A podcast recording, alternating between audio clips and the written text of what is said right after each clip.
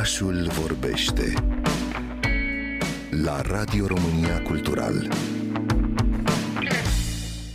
Relațiile de cuplu, conflictul dintre părinți și copii, crizele identitare sunt teme recurente în cărțile dumneavoastră, teme pe care le regăsim și în Destin, roman apărut recent la editura Humanitas Fiction. Care este miza literară a unei asemenea teme, și anume explorarea psihologică a relațiilor de familie? I was always very attracted to the inner world, to the emotional world of people to the human soul. Întotdeauna m-am simțit foarte atrasă de lumea interioară a personajelor, a umanității și am vrut să fiu conectată cu relațiile lor și cu elementele cele mai intime, pentru că e vorba aici de părinți și copii, de soți și soții, așa că am ajuns să întovărășesc aceste familii nefericite de-a lungul drumului, nu neapărat în speranța ca ele să devină fericite, ci ca să-și dea seama mai bine să devină conștiente de anumite anumite lucruri. Maybe to become more aware, more conscious, to gain a different perspective on their lives. Cărțile dumneavoastră au fost aproape întotdeauna apolitice, dar romanul acesta Destin deschide mai multe ferestre către realitățile israeliene, conflictele interne și externe, trecute și prezente. Și aș vrea să vă întreb ce v-a determinat să abordați acest filon politic mai mult în acest roman.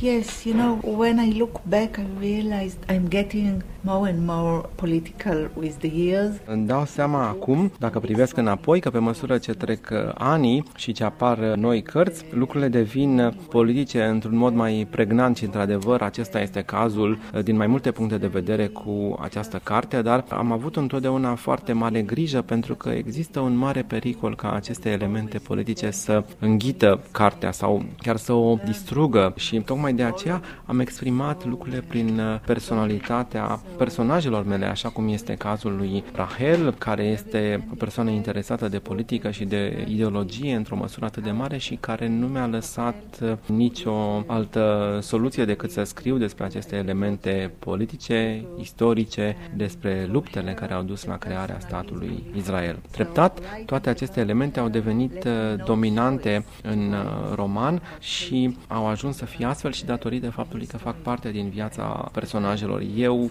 nu am vrut să impun lucrurile, să forțez câte ceva, dar ele îi se datorează lui Rahel cu o personalitate atât de puternică. But only because it is part of the life of the characters.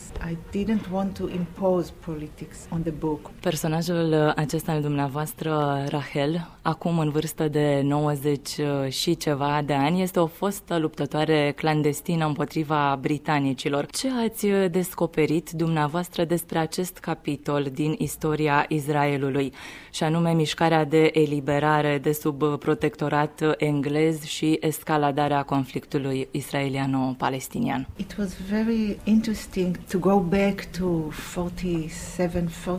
47-48. Într-adevăr, a fost o perioadă a unor ani dramatici, aceștia din 47-48, în care existau foarte multe puncte de vedere și foarte multe căi legate de apariția statului Israel. Oamenii erau atât de creativi, iar în mișcarea aceasta clandestină sau subterană existau niște personalități unice, intelectuali, oameni devotați și foarte curajoși, care însă cei drept erau văzuți drept niște teroriști de grupările mai moderate. Pentru că într-o țară așa ca a noastră femeile ies cu greu la iveală, am vrut să scot în evidență contribuția unei asemenea femei și rolul jucat de ele în război, prețul foarte mare pe care a trebuit să-l plătească și să le fac mai vizibile pentru cititorii mei pe de o parte, înțelegându-le și eu mai bine pe de altă parte. Am încercat de asemenea să înțeleg ce face ca tinerii să fie dispuși să meargă către extremă într-o atât de mare măsură și să vrea să-și riște viețile pentru un asemenea război despre care nimeni la vremea aceea nu credea că este necesar. De asemenea, m-a mai interesat și viziunea foarte